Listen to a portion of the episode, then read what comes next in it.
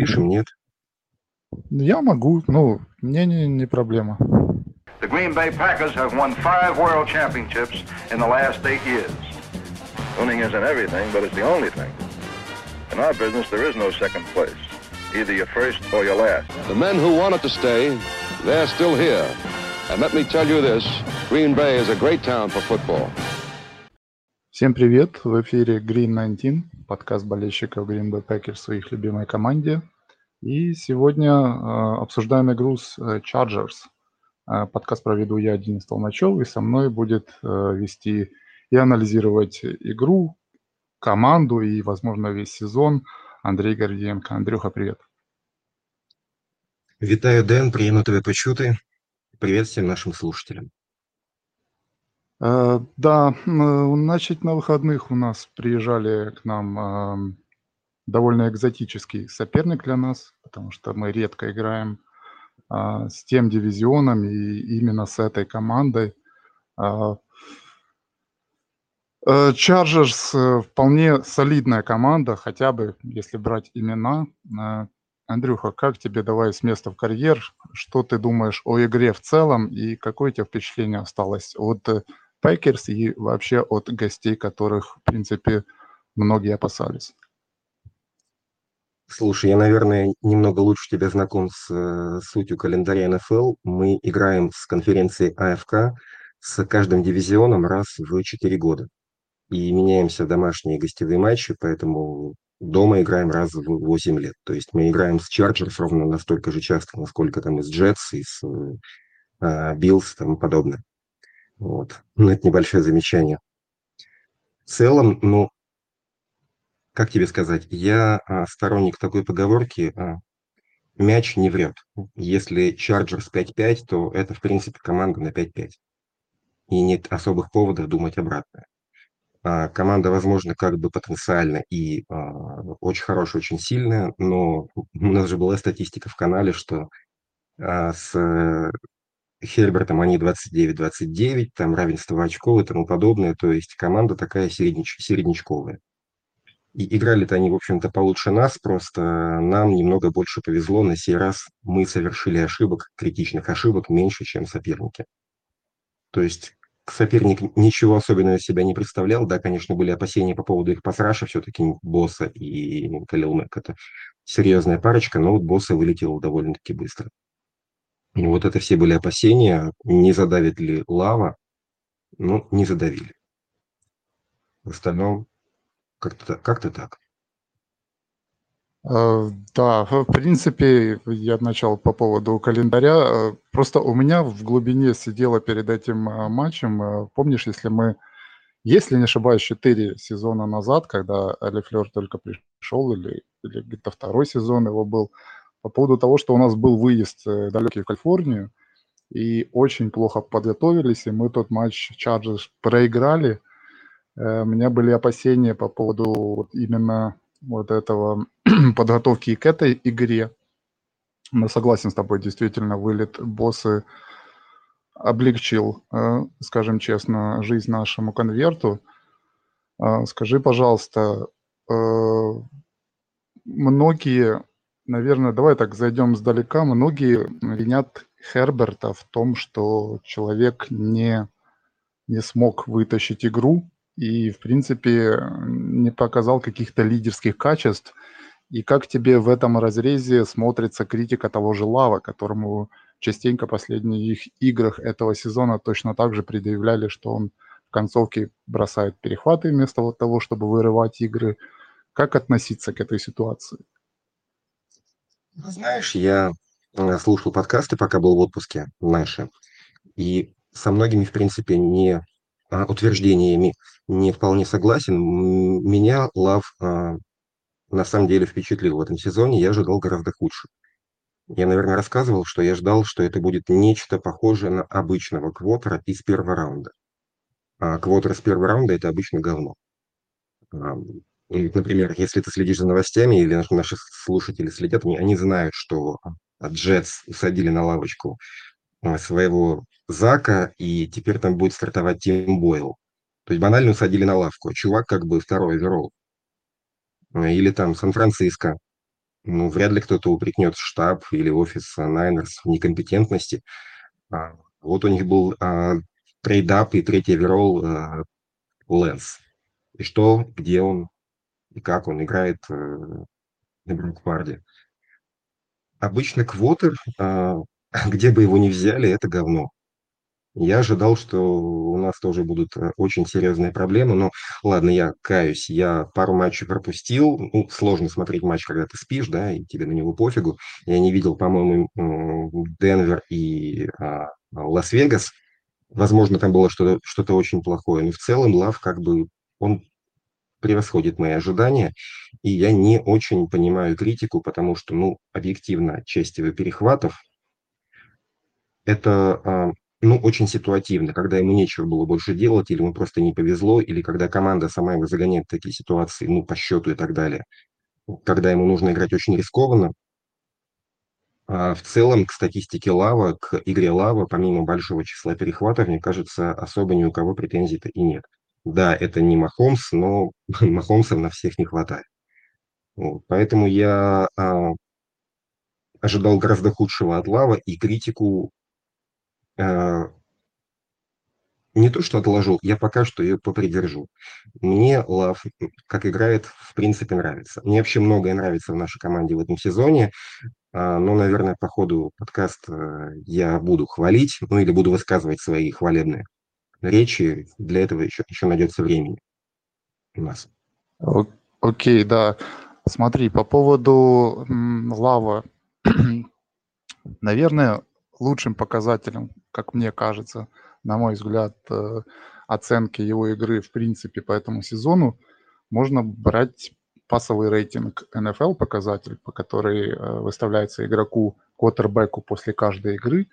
Если вот открыть статистику за эти вот 11 недель, то можно увидеть, что у Лава 4 игры с рейтингом выше 100 и, э, наверное, 4 игры с рейтингом ниже, даже три игры с рейтингом ниже э, 70, то есть, э, ну, плохие откровенно. В принципе, то, что и все ожидали. Это будет какие-то ups and down, и, собственно говоря, Лав, э, как вполне э, адекватный дебютирующий квотербек, иногда может показать себя, иногда может э, действительно сплоховать, но, опять же, всегда нужно держать в уме, что у него в партнерах по атаке точно такие же новички, которые иной раз просто подпадают под плохое настроение, и у них опускаются руки. А, окей, давай немного Слушайте, Давай, а, давай, наверное, продолжим а. эту же тему. А, мысль такая в голову пришла, сейчас ее озвучу. А, по сравнению с сезоном 22 года, с прошлым сезоном, а, в качестве уровня игры квотербека Packers не потеряли. Вот это такое впечатление. А по поводу того, что иногда Лав проваливает матчи, ну, я как бы матчи целиком а, в live е не видел, в live е всегда иное впечатление об игре. Видел там по highlight ам, по, по разборам, и ты, наверное, сам видел эти э, эпизоды, когда наши линейные после snap а переглядываются, мол, мужик, ну, ты да. кто, как тебя зовут и почему мы одеты в одинаковую форму. То есть местами наш блок творил не пойми что, блокировали воздух, э, и в такой ситуации неудивительно, что лав теряется. Так что согласен, уровень партнерства по команде все-таки, все-таки не, не только а, в ресиверах дело, и сейчас я вот готовил, я ждал, и сейчас я буду гондонить. А, передаю привет Сереге Павленко, любителю Ромео Добса. Мне Добс не нравится. Вот прям так, категорически. Это, это неожиданно. Я был готов к тому, чтобы говнить Вотсона, но ты решил зайти с другого Вотсона стороны. можем говнить, не вопрос. А, это та ситуация, когда у нас на глазах очевидная статистика. Добс – лидер команды по тачдауну. Добс – лидер команды по первым даунам. Но в начале сезона он а, был очень продуктивен. Мы помним, что у нас три матча не было Вотсона. Потом а, в четвертом матче он был на таком прям на жестком снэп-каунте. То есть он играл там, там близко даже не половина снэпов. Вот в этих матчах Добс показал всю свою крутую статистику. Вот за октябрь-ноябрь, за 7 матчей по ярдам, вот эта игра у Добса была лучше, 52 ярда, если не ошибаюсь. В остальных шести матчах а, октября и ноября у него 36 ярдов или меньше. То есть чувак не приносит ярдов. Да, он иногда дает первые дауны, но он не дает ярдов. Есть довольно прикольная статистика у а, Pro Football Reference, называется а, Success Rate, успешные а, приемы. За что я люблю, потому что она понятно, как она считается, в отличие от этих всех QBR, испеновских и прочих. Expected Points Added. Что такое успешный прием? Это прием, который дает на первом дауне 40% ярдов до первого дауна, на втором дауне 60% даунов, а, ярдов, на третьем-четвертом дауне дает, собственно, первый даун. Так вот, по success rate Добс в команде девятый. Ну, мы откинем, давай, окей, Бена Симса, Мануэля Уилсона, у них там почти что не было. Он остается у нас седьмым. По ярдам на таргет. Ярды на таргет а, с поправочкой на уровень, на количество приемов, Добс в команде восьмой. Откинем Бена Симса, он останется седьмым. По ярдам на прием он шестой, а нет, он пятый, он сейчас обошел Люка Мазгреева, который у нас в начале сезона там почти что не, ничего не ловил. Он пошел на, на один дюйм. И среди ресиверов он пятый в команде по ярдам за прием. По уровню а, приемов, по кэч-рейту Ягуар, так, Симса пропускаем, Уилсона пропускаем, Дилан, Мазгрейв, Крафт, тоже почти ничего не был, Джонс, э, Рид, э, Дантавион Уикс и только теперь Ромео Добс, десятый. То есть, когда вот в чувака поливали в начале сезона, когда больше было не в кого, когда Джейден Рид был вчерашним школьником, когда не было а, Уотсона, там Добс давал а, ярды. Он а, прям там много ярдов набирал. Когда в него не пуляют, черти сколько, у него цифры идут вниз. А, по contested catch, по-моему, у него за сезон, а, если не, ошибаюсь, 7 из 16. То есть не меньше 50%. Это, ну да, у Уотсона там вообще должна быть, скорее всего, какая-то жуткая статистика удручающая. Но меньше 50% это, в общем-то, даже не, не подходящий уровень для НФЛ. Добс это такой третий ресивер. Вот в нормальной команде он третий ресивер. В Пейкерс, где там были у нас Нельсон, Адам Скоп, он бы был таким чуваком на лавочке и безвылазно из спецкомандах. Добс это, к сожалению, не тот игрок, который нам нужен. Я надеюсь, что он, конечно, спрогрессирует, но вот даже мы видим на уровне Джейдена Рида, который вот буквально вчерашний школьник, немного освоился, заиграл, он уже играет лучше Добса. И, конечно, хотелось бы от ветерана команды, который наиболее здоровый из прошлогодних ресиверов, а, больше продуктивности, пока он ее не дает. Ну, вот. ты погорячился с ветераном, он всего лишь второй год. Э, слушай, э, я вот после игры, э, наверное, вчера читал интервью, ну, комментарии игроков, и наш запасной Клиффорд, квотербек, очень хвалил то, что именно в этой игре ресиверы показали ярды после ловли, потому что по сезону, если смотреть, у Лава длинная э, дистанция на пасе, но вот когда мяч доходит до ресивера, действительно у нас редкие случаи, когда ресивер как-то набирает после приема еще какие-то ярды. И именно в игре с Chargers вот Клиффорд отметил то, что парни начали как-то это добирать. Я сейчас открыл статистику у Рида по сезону э, ярды после ловли 4, э, сейчас секундочку, где это у нас покажу, 4,9, а у Ромео Добса, да, конечно же, 2,3. Но, блин, я не знаю, стоит ли прям так уже его гнобить. Может, все-таки тоже дать ему время и уже в третьем сезоне, когда и квотербеком он сыграется, потому что мы помним, как он с Роджерсом, в принципе, хорошо себя показывал. Возможно, действительно еще нет той химии, которая есть у того же Рида с э, а, Лавом. Откуда ей взяться у Рида с Лавом, если не секрет, они что, в колледже вместе играли? Так вот, я не знаю, но смотр, смотришь по этим матчам и понимаю, что, ну не знаю, как-то быстро нашли парни между собой э, взаимопонимание и быстро как-то это все конвертируется в действительно в какой-то результат. У Добса и уж тем более у Вотсона пока что с этим большие проблемы. Ну, я думаю, Знаешь, если бы Добс был каким-то важным игроком для нас в будущем, я бы даже выбрал себе какой-нибудь матч, посмотреть он именно вот на Добса. А, у него его основные а, ярды, его основные кэчи, это когда его там или забыли, или вот как в тачдаун его там соперник подскользнулся, или а, там какой-то мисс-матч создали за счет схем. А так-то он не особо-то в борьбе мячи вырывает, не особо часто обыгрывает. И вот э, я место в подкасте забронировал, думал я по гандоне Добса, э, и он первый, э, первый снэп, кэч, первый даун, второй снэп, кэч, первый даун. Думаю, блин, не получится после этого матча. И где-то там уже идет третья четверть, вторая половина. Я вспоминаю, что я Добса-то очень давно, в принципе, не видел, я просто полез узнавать, а он не аут ли, он, его там не сняли ли с игры с каким-нибудь сотрясом, где чувак, почему его на поле нет, тип, типа номинальный первый ресивер. Мужик, ты где? Нет, там что-то поймал на два ярда. Ну, потом еще был тачдаун. Он, он просто как бы бывает абсолютно незаметен.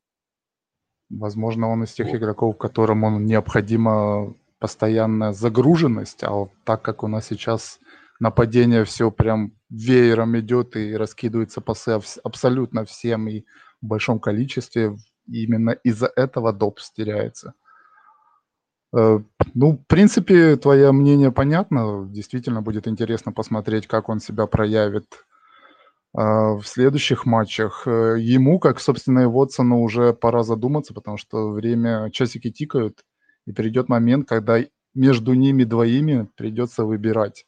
Если прямо сейчас выбирать э, между Вотсоном и Добсом, ты кого бы выбрал? А, Уотсона, и давай-ка я, пожалуй, аргументирую. А, помнишь, мы в том году довольно-таки часто играли такие вещи, как какие-нибудь там jet sweep, идут вкладки на а, раннера или там какой-нибудь идет тос, который ну, формально считается пасом вперед, но когда просто квотер подкидывает мячик перед бегущим mm-hmm. jet sweep ресивером, формально это как бы пас, но по сути это вынос. И мы такого играли очень много, и у нас, ну не то что очень много, но прилично, и у нас много ярдов на этом делал Уотсон, а в этом сезоне мы его в таком ключе почти что не использовали.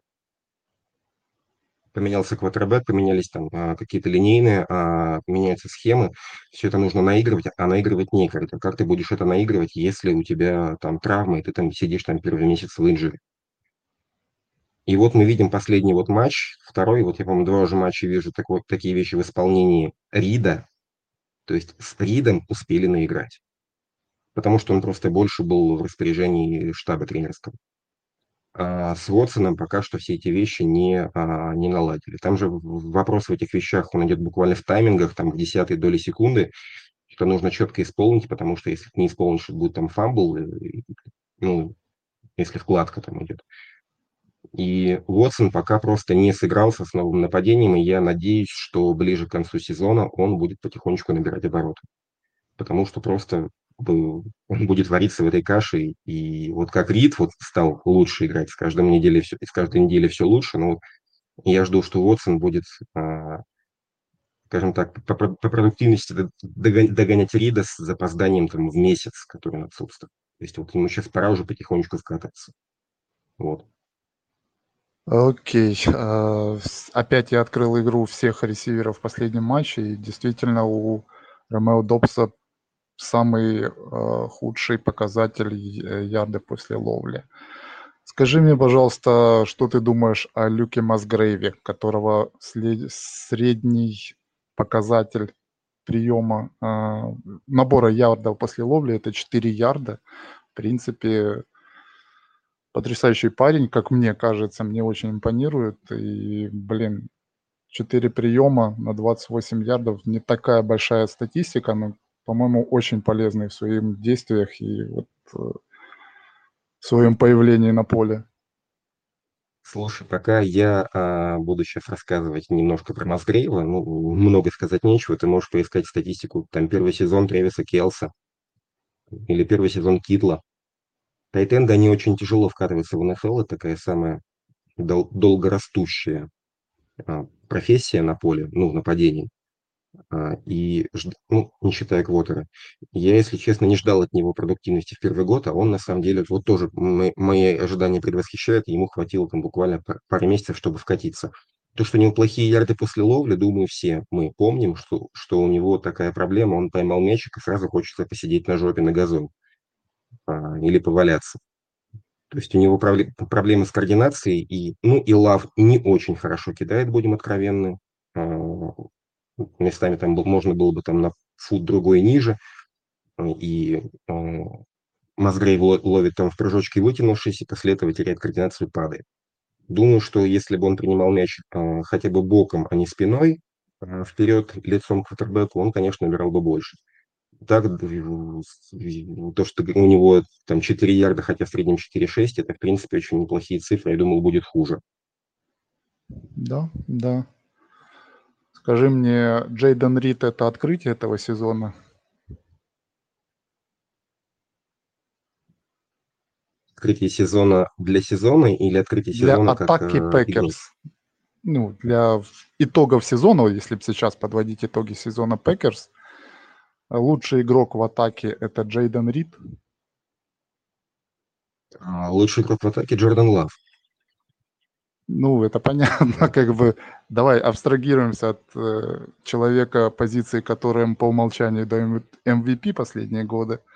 Э, вот из не игроков, не квотербеков, Джейден Рид, который просто-таки с каждым матчем, по-моему, набирает все больше и больше, и уже по бигплеям начинает догонять э, не кого-нибудь, а ресивера Хила – парень просто прекрасно себя демонстрирует. Парень из второго раунда, которых мы... Вот, вот, я уже... хотел сказать, что парень из второго раунда. Такое ощущение, что ты его хвалишь, будто мы взяли его в пятом.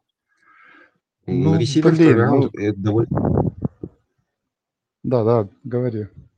Не, ну ресивер второй раунд это заранее как бы не самые низкие ожидания. А я рад, что он хорошо, очень быстро адаптировался, но прям сказать, что он как, как черт из табакерки из ниоткуда, нельзя. Ожидания были, но ожидалось, что, ну, я ожидал, что он будет адаптироваться дольше, и такой продуктивности в первый год не ждал. Он, конечно, молодец, мне очень нравится. И вот, собственно, основная моя претензия к Ромео Добсу, блин, чувак, вчерашний школьник, он уже играет лучше тебя. Рид, конечно, со знаком плюс впечатление оставляет. Мне, я, я знаешь, почему я вспомнил, почему я вдруг заговорил о о том каком-то, какой-то связи между Лавом и Ридом мне напоминает Рид Коба молодого, который с Роджерсом тоже как бы как будто бы, знаешь, как бы и играли до этого годами. Тоже какое-то абсолютно молниеносное нач... на... нашли взаимопонимание, там уже дальше уже просто стали друзьями. Возможно, Риду, тьфу -тьфу -тьфу, еще постучу по дереву, действительно тоже сможет повторить э, карьеру Коба будем э, желать этого парню. Э, скажи мне, ресиверы это хорошо, квотербек бросает им точные пасы, это все хорошо, но все это невозможно без линии. Что ты думаешь по поводу линии? Проснулась она, нашла уже какой-то ритм, который дает атаке возможность э, планомерно входить в матч, планомерно находить свои ритмы и, соответственно, добывать очки. Я бы процитировал Майка Тайсона, что у каждого есть план, пока ему, ему не, дадут по морде. А, наша линия работает, если ее не напрягать. Если линию как бы начнет, начинать а, разбирать на части, она, она, конечно, посыпется. У нее очень небольшой запас прочности, и иногда нас а, просто втаптывают в газон. Когда у соперника, вот скажем, как боссы вылетает, меняя весь геймплан в пасраше, конечно, нам а, вести себя проще.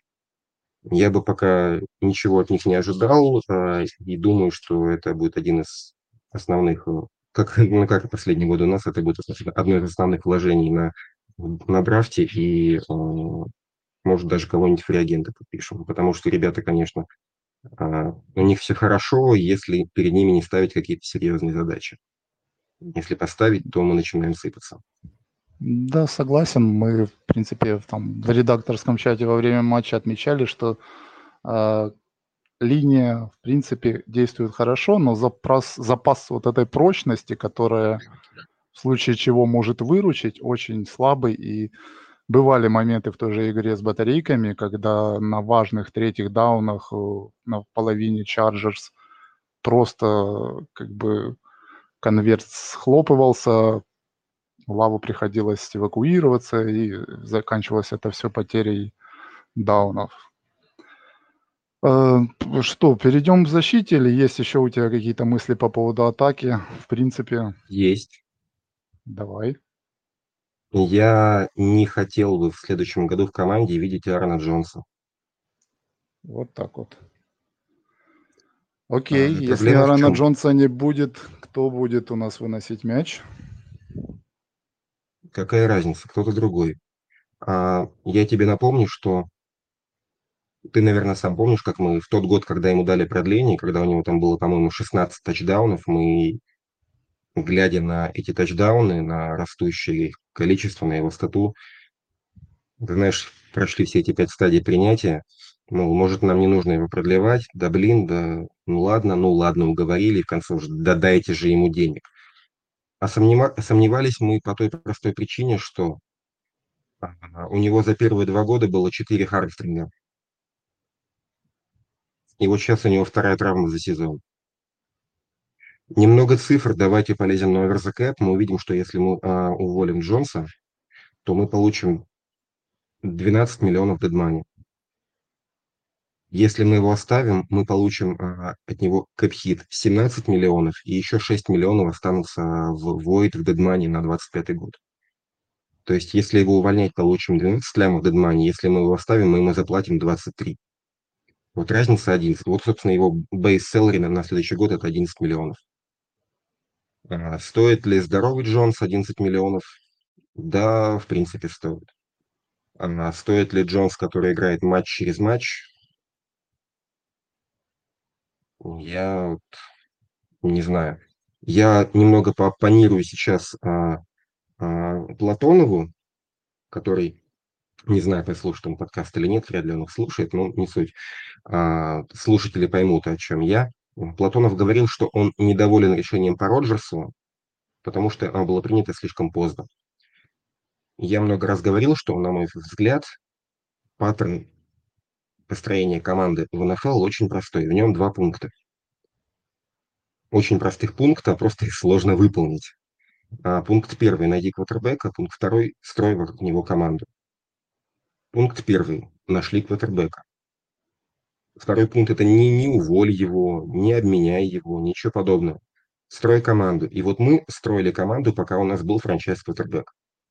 В тот момент, когда стало ну, более или менее очевидно офису, что Роджерс уже не может быть франчайз квотербеком, он пошел демонтаж этой системы, переход к следующей итерации. И вот до, до, до того, как это стало очевидно, в принципе, все действия были логичны. А, то, что это было запоздалое решение, ну что ты будешь менять э, двукратного действующего MVP, ну нет, так дело не делается. У тебя есть франчайз-квотер, ты строишь команду. Ты избавился от, франчайз, от франчайз-квотера, заводишь нового, нового, заводи новую команду. И мы вот с Роджерсом очень долго эту э, банку пинали по дороге, так называемый, да, kick the can of dead money. А, в том числе и Джонс отсюда же. Мы его хранили в команде, мы перекладывали на будущий год dead money, чтобы сохранить команду вокруг Роджерса. Но мы уже избавились от Роджерса, зачем держать Аарона Джонса? Это не будущее команды, это игрок, который а, травматичен, который раннер с довольно-таки неплохим пробегом и очень высокой зарплатой. По сути, его зарплата на будущий год, 11 миллионов salary, то, что мы можем сэкономить 11, 11 лямов, не считая money, это а, деньги за то, кем он был, а не за то, кем он будет. И вот хотелось бы подобных вещей в, в жизни команды избегать. Я думаю, что а, здоровый Джонс своих денег стоит, но, к сожалению, он уже вряд ли будет здоровым. Он был стеклянным, потом как-то это все немножко отпустило, но что-то он опять становится стеклянным. И я боюсь, что тут уже возрастное, и с этим ничего не поделаешь. Наверное, придется э, с ним расходиться. А Дилан, которого все гондонили в начале сезона, как он потихонечку, полигонечку стал там таким сносным, сносным ранком, в принципе, если он там за пятачок, ну, хотя пятак чуть. Я вечно а, рассуждаю ценами там прошлых лет, я не знаю, сколько он может стоить, но я думаю, что, в принципе, если это будут меняемые деньги, они как там за ресиверов, там, не знаю, следишь ты нет, а, ну, Джесс Да, сейчас э, в шоке, сколько его дали за, за Лазарда, который ничего не ловит, э, в Канзасе ничего не ловит э, Вальдес Кентлинг, который, э, и одному и другому дальше, дали больше десятки в год. Вот эти вот ресиверы стоили не- неадекватно дорого, но там был такой ран на ресиверов на рынке. Вот если не будет рана на раннеров на рынке, уж сорян за тавтологию, если будут вменяемые деньги, Дилана я бы продлевал. А Джонси, Шоу-Тайм, блин, лучший игрок офенса прошлого сезона, один из любимых игроков, но реально лягушка. К Ну, сожалению, не думаю, кажется, что что это не станет. будет какой-то дополнительным, дополнительным шоковым э, эффектом для атаки, которая и так сменила полный э, комплект ресиверов, сменила олайнменов 90%, квотербек новый, и в этом сезоне, в следующем сезоне мы добавляем, избавляемся от Аарона Джонса, и опять же у нас возникает ситуация, когда нам нужно тратить капитал э, на драфте на то, чтобы искать нового раннера. Дилан, при всем уважении к нему, вряд ли, наверное, три, три дауна бэк и довольно прямолинейный игрок. Сможет ли он заменить хотя бы на 80% того же Джонса? Ну, очень сложно. Я Мне думаю, кажется, Джонса будет очень сложное оставят. решение по Джонсу. Я думаю, что Джонса на самом деле оставят. Я хотел бы, потому что я думаю, что он будет ломаться. И а, сломанный Джонс 11 не стоит. Те вот там матчи, что он выйдет между трав, они этого не стоят. Но его, скорее всего, оставят, и исходя из того, что ты сказал, и сложность заменить его достаточно быстро, но я бы не, не думал, что у нас такие уж проблемы будут с несыгранностью ресиверов. У нас будут кто-то там третьего года игроки, кто-то второго года, на второй год пора уже играть. Если бы мы поменяли полностью корпус ресиверов только сейчас из одной раннер, это была бы проблема. А так, ну, думаю, что уже более или менее все пообтерлись и сыгрались, и это не должно стать шоковой терапией. Ну да, просто неким заменять, и в принципе вряд ли у нас и будущий сезон будет каким-то важным по поставленным задачам, а через год 6 лямов дедмани, то есть через сезон еще, ну как-то потерпит. Скорее всего, и оставит, но я высказался. В принципе, я согласен по поводу того, что мысли такие будут роиться в голове менеджмента, но на том менеджмент и получает такие солидные зарплаты, чтобы решать такие проблемы. Э, Кстати, мы э, Тейлора, Патрика Тейлора, раненбека, обратно подписали в ростер. Причем забавный факт, он сказал, что ему позвонили прямо во время игры, когда вылетел наш второй раненбек Эммануэль Уилсон. Так что менеджмент всегда на связи, всегда смотрит, что по раннерам. Так что, в принципе, я не удивлюсь э, и твоему варианту, и варианту, когда Джонс может остаться в команде. Можно А, Денис? Это, ты сейчас, это, да. это ты сейчас кого так лихо приложил? А, второй раннер а, наш Эммануэль Уилсон. А кто у нас третий? Джонс или Дилан?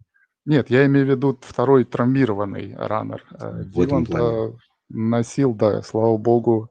Слава богу, Дилан э, с приходом зимы как-то просыпается, я не знаю, и начинает действовать. Э, Ну что, перейдем э, к десерту, так сказать. Что ты думаешь по поводу Джо Берри, который, я не знаю, у меня такое впечатление, знаешь, когда Джо Берри доходит до какой-то линии, у него начинается матч с Рэмс, в котором он просто соперника уничтожает. Да, у соперника был такой себе квотербек, но все-таки это Шон Маквей, и человек, который понимает, как надо играть в футбол и сдержать э, атаку такого тренера, это все-таки довольно серьезный показатель. В этом матче с Чарджерс, в принципе, э, команда держала. Конечно, есть вопросы к дебекам, которые отпускали ресиверов э, батареек, и слава богу, ресиверы батареек э, делали ответные лаверды, бросали мячи, дропали их просто безбожно. Джо Берри, когда мы его уволим, скажи, Андрюх. Во-первых, Джо Берри не является основной проблемой нашей команды сейчас. А во-вторых, а, я просто не знаю, там нет же нигде, там, как сказал там, а, в сети нет нигде четких данных по поводу контрактов персонала, потому что контракты игроков, к ним есть а, доступ, есть общая база данных, и к этой базе данных есть доступ у верифицированных агентов, чтобы они, выбивая контракты своим клиентам, могли ориентироваться на контракты игроков тех же позиций или как вообще в целом работает НФЛ. Поэтому контракты игроков рано или поздно попадают в сеть, и они, в принципе, детально и открыты. А с персоналом нет, я даже не могу сказать тебе с уверенностью, что он в конце года заканчивается. Возможно, что там какая-нибудь опция и так далее. Я не могу тебе сказать, когда. Увольнять мы его сейчас не будем, потому что, ну, какой смысл? А, вряд ли кто-то пойдет с улицы реально приличного уровня, без работы сидящий. Скорее всего, будем кого-нибудь промоутить из э, других команд, соответственно, нужно будет ждать разрешения на интервью, а это будет после окончания сезона. То есть сейчас смысла по большому счету нет. Окей, я тебя понял. Ну, в принципе, да, согласен с, по поводу того, что наш результат сейчас не, не тот, чтобы прям как-то кардинально менять. Просто Просто когда ты проигрываешь Питтсбургу, у которого Канада набирает против тебя сотни ярдов по земле, и потом этого Канаду с позором выгоняют из Питтсбурга, ну, ладно, давай поговорим о такой, о таком игроке, как э, Расул Дуглас, которого мы обменяли в Bills, и вот на этих выходных Расул уже отметился двумя перехватами. Да, он перехватил Зака Вилсона, но как бы в статистике все-таки пойдет двоечка безымянная, а не то, что это было от какого-то плохого квотербека. Как ты думаешь, насколько вообще правильный был вот этот мув с обменом э, Расула Дагласа? Знаешь, если твой э, корнер один снэп делает перехват, второй снэп э, пускает э, wide open своего игрока, то выгоняй к чертям собачьим этого корнера. Я Расула давно гондонил, он очень часто играет слишком мягкое прикрытие, прикрытие, забывает своих ресиверов, и у меня к нему были давнишние претензии. Да, он начинал клево, но у нас он начал клево. В том году у меня к, э, к нему цензурных эпитетов не находилось. Вот он в начал клево. Ну, окей, молодец, я рад за него. А, хотели уволить. В принципе, мы еще в, э, в том году обсуждали, что его нужно перед сезоном увольнять, потому что он реально плохо играл, чтобы сэкономить деньги, не платить ему, чтобы там банально из экономии пары, лямов в, в под надо было его надо было делать это еще в межсезонье. Но сделали сейчас. И сказать, что как-то он ну, реально офигенно что-то там клевое делал у нас на поле, будучи там, ну, по сути, самым опытным корнером, который постоянно играет. Ну, Джо там вечно что-то на травме, что там у Стокса, я даже не помню, почему он все еще на поле не появляется, ну, не суть. И сказать, что он как-то там уж ферил нас в этом году, ну, ладно. Поменяли, обменяли, как удачи ему в новой команде, но я по нему скучать не буду. Это не выдающийся игрок, который у нас э, после яркого, яркого старта регрессировал, причем стабильно. Вот. Э, ну, в принципе, как бы по персоне в целом, по Дагласу, да, есть вопросы, но вспоминая то, что перед стартом э, наши дебеки стартовые планировались как Эрик Стоукс до сих пор лечится, Джаир Александр через игру лечится, Расул Даглас, Дарнелл Савидж, выпустили его из ER-листа, но все равно он еще пока пару недель будет чухаться, приходить в форму. Руди Форд, который постоянно травмирован. Э, движение с э, обменом стартового э, корнербека все-таки довольно специфическое. Поэтому, блин. Ну, опять же, я уже обсуждали мы с, этот обмен в предыдущих подкастах, и я все-таки придерживаюсь мысли, что менеджмент на этом сезоне, в принципе, не делал никакие большие ставки. И, собственно говоря, менеджмент направлен на будущее. И, собственно, обмен Дагласа именно сейчас как раз обмен на будущее, а не то, что в этом сезоне мы на что-то рассчитываем. Поэтому, наверное, стоит так и воспринимать этот э, трансфер. Джаир, Я, Александр, твой любимый, я скажи. соглашусь по Дугласу, а Джаира, слушай, ну что по Джаиру, у нас его давно на поле не было толком. Вечно лечится. Дум- Как, как игроку нужно брать кондиции. По Дагласу, ну, я с тобой тут соглашусь. У нас нет, нет каких-то турнирных задач в этом сезоне. Попадем там на шар куда-нибудь в плей-оффчик, ну, ну и ништяк, а в целом-то смысл какой сейчас напрягаться. Все равно а, на будущий сезон с таким уровнем игры, с такой кепкой он бы не играл наверняка, и что там, у него там был, был кэп, кэп-хит в районе десятки, но не стоит он десятку в, таки, в таком состоянии, э, с таким уровнем игры. Его надо было бы увольнять э, в межсезонье. А так за него что-то выручили. Получили третий раунд тем, у кого было желание за- заполучить себе а, дибека, который умеет там играть хотя бы в НФЛ, а не только на двух сторонках в Хадсон-центре. Третий раунд, в Андрюх, принципе, под- неплохо. Можно, под- можно подняться во второй раунд, как говорится. Нам-то третий тратить зачем? Хотелось бы, да, чтобы мы уже этот третий проклятый не видели. Скажи, пожалуйста, много нарицаний по поводу, ну, вполне логично по результату э, нашей обороны против выноса. И мы помним о том, что даже Лефлер уже вставал на сторону защиты, объясняя, что наше построение не таким кажется, как всем видится, хотя результат э, как бы от этого лучше не становится. Что ты думаешь по поводу остановки выноса? Это вообще возможно наладить в нашем этом сезоне, по крайней мере? Слушай, Денис, а ты помнишь, а, чтобы хотя бы раз а, Мэтт Лафлер играл какого- э, ругал какого-нибудь игрока команды? Был- Было такое на твоей памяти? Э, Ну вот в этом матче с Чарджерс я видел, как на первом снэпе он отругал Левита, которого мы На уволили. присухе, на присухе. На присухе, да, пресс-конференции. согласен. Тренер есть тренер, почему? и всегда. Ну вот, вот, вот, вот. А почему он должен ругать Джо Берри? Он защищает подчиненного. Ну, так что я все думаю, придавал большого смысла тем словам, но защитил, потому что это корпоративная этика. Всего-навсего. Против выноса, а, ну, как уже не, единожды отмечали, у нас нет игроков, которые были бы хороши в ранстопе и когда-либо были хороши в ранстопе. На все подбирались в пассаж. А, Ранстоп это, да, это претензии к э, компетенции Джо Берри, но и ждать что, того, что эти игроки смогут что-то индивидуально сообразить за счет собственных навыков, а, поперек геймплана, поперек там плейколлинга, в принципе, тоже не приходится. Они это просто не умеют. Их мог бы научить координатор, но у нас координатор тоже не, не способен это делать.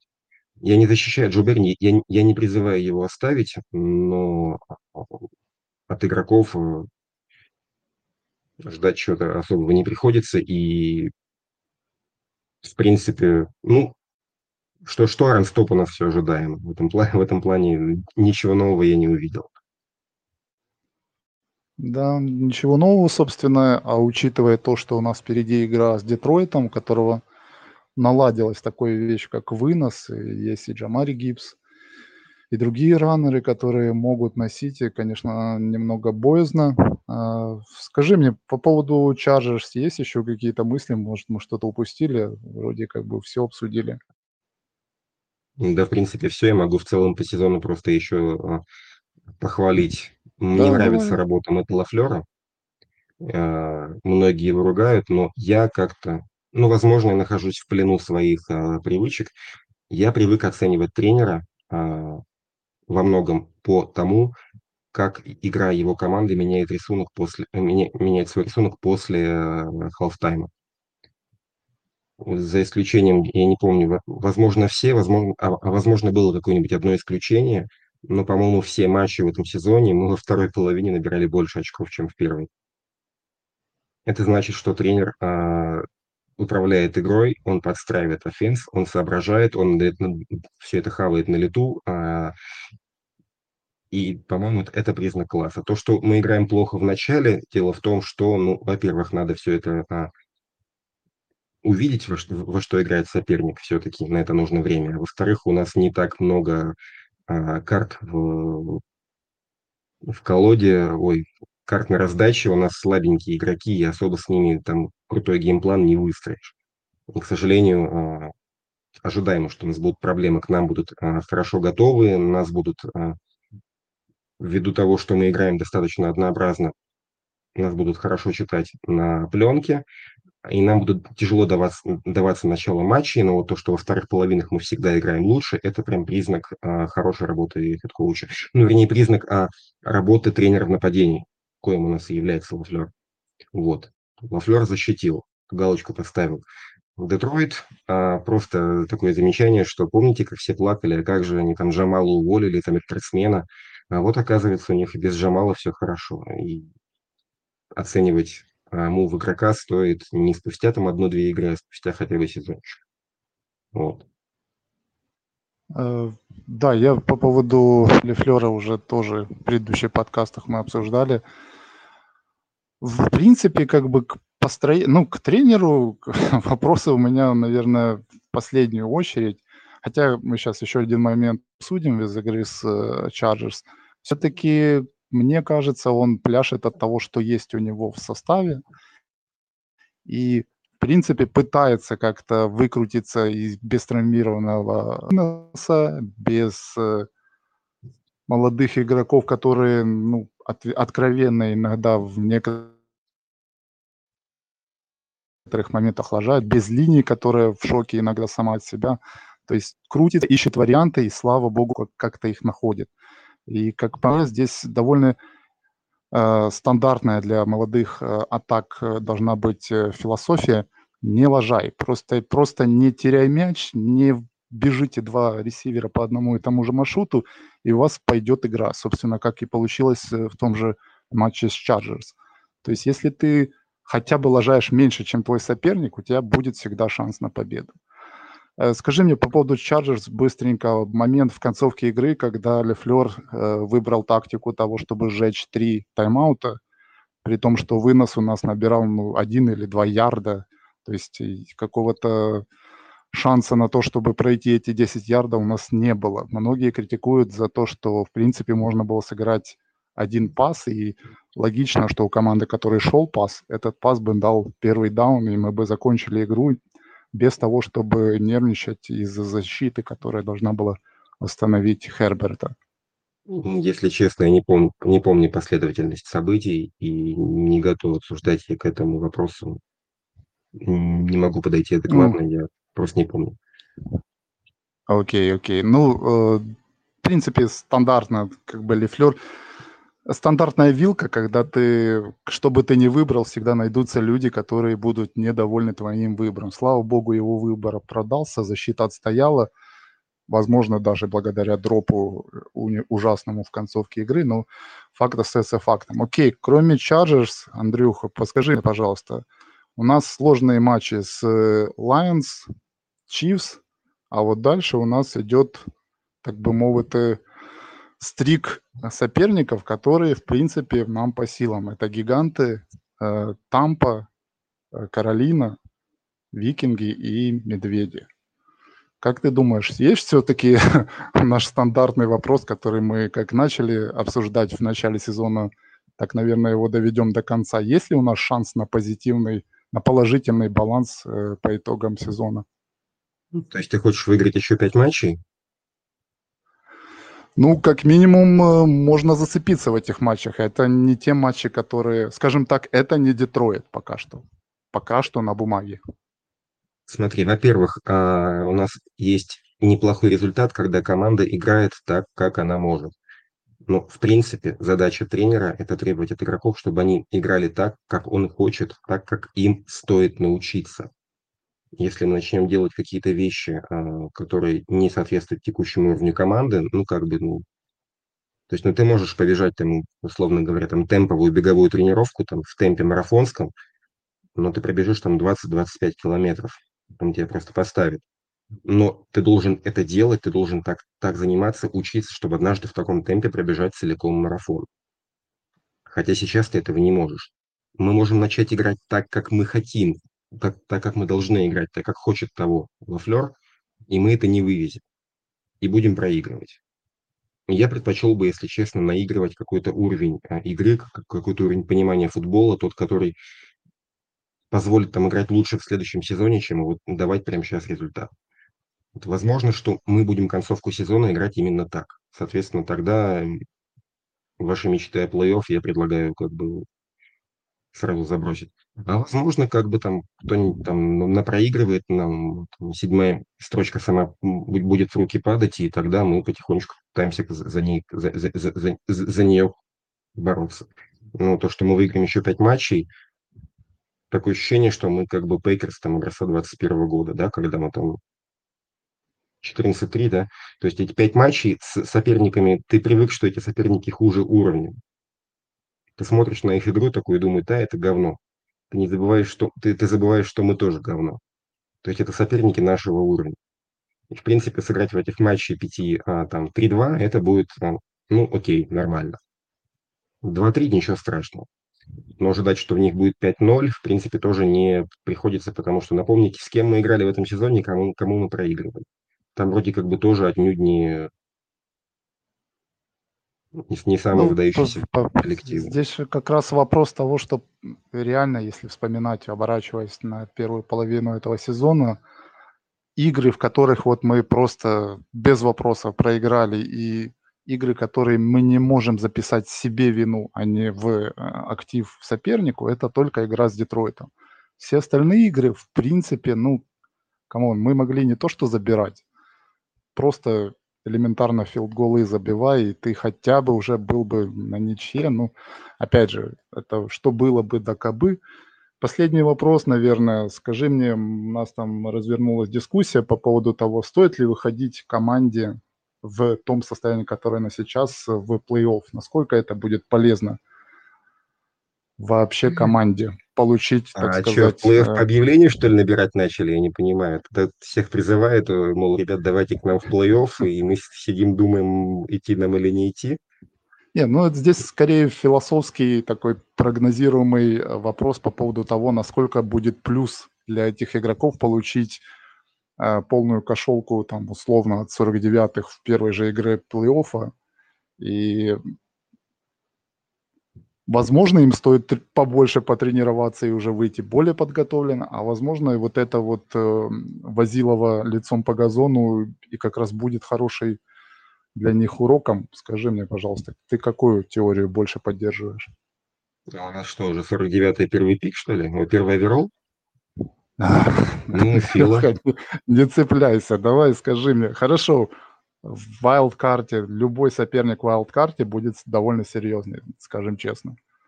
Потому что, ну, кто бы, на кого бы не попали нашу Слушай, Дэн, извини, пожалуйста, будет... я получилось, что я зацепился, действительно, в вайлдкарте-то мы будем играть со вторым овероллом, а это как раз-таки там где-нибудь Сан-Франциско или кто-нибудь еще.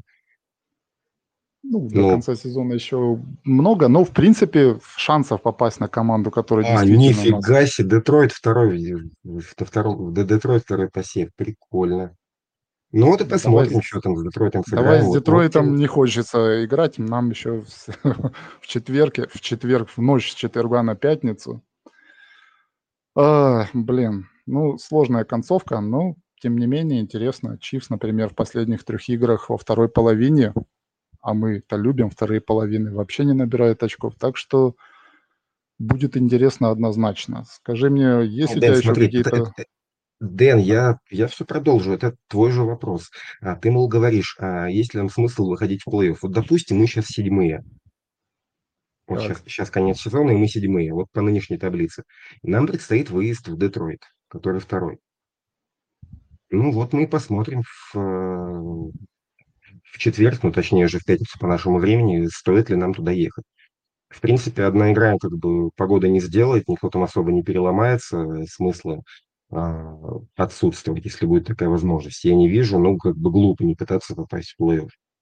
Опыт лишний получат, когда у тебя one game season, все-таки ну, так называемый.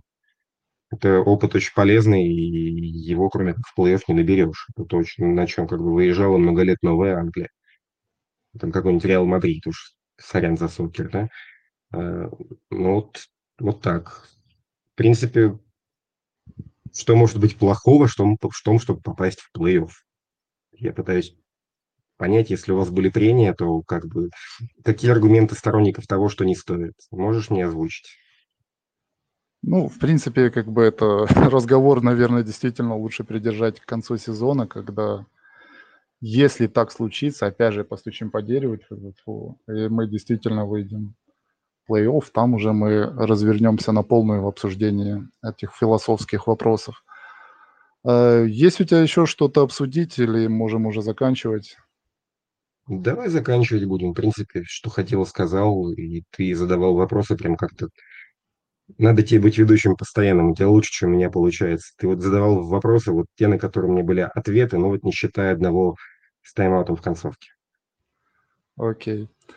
А, итак, впереди у нас игра с Детройтом. А, напомню, что у нас в лазарете 16 игроков. Как бы остается только молиться, надеяться и верить в чудо, в то, что мы все-таки сможем противостоять тому Детройту, который я не верю своим словам. Э, у нас лидирует не то, что в нашей конференции один из лидеров дивизиона, мы дожили до этого момента.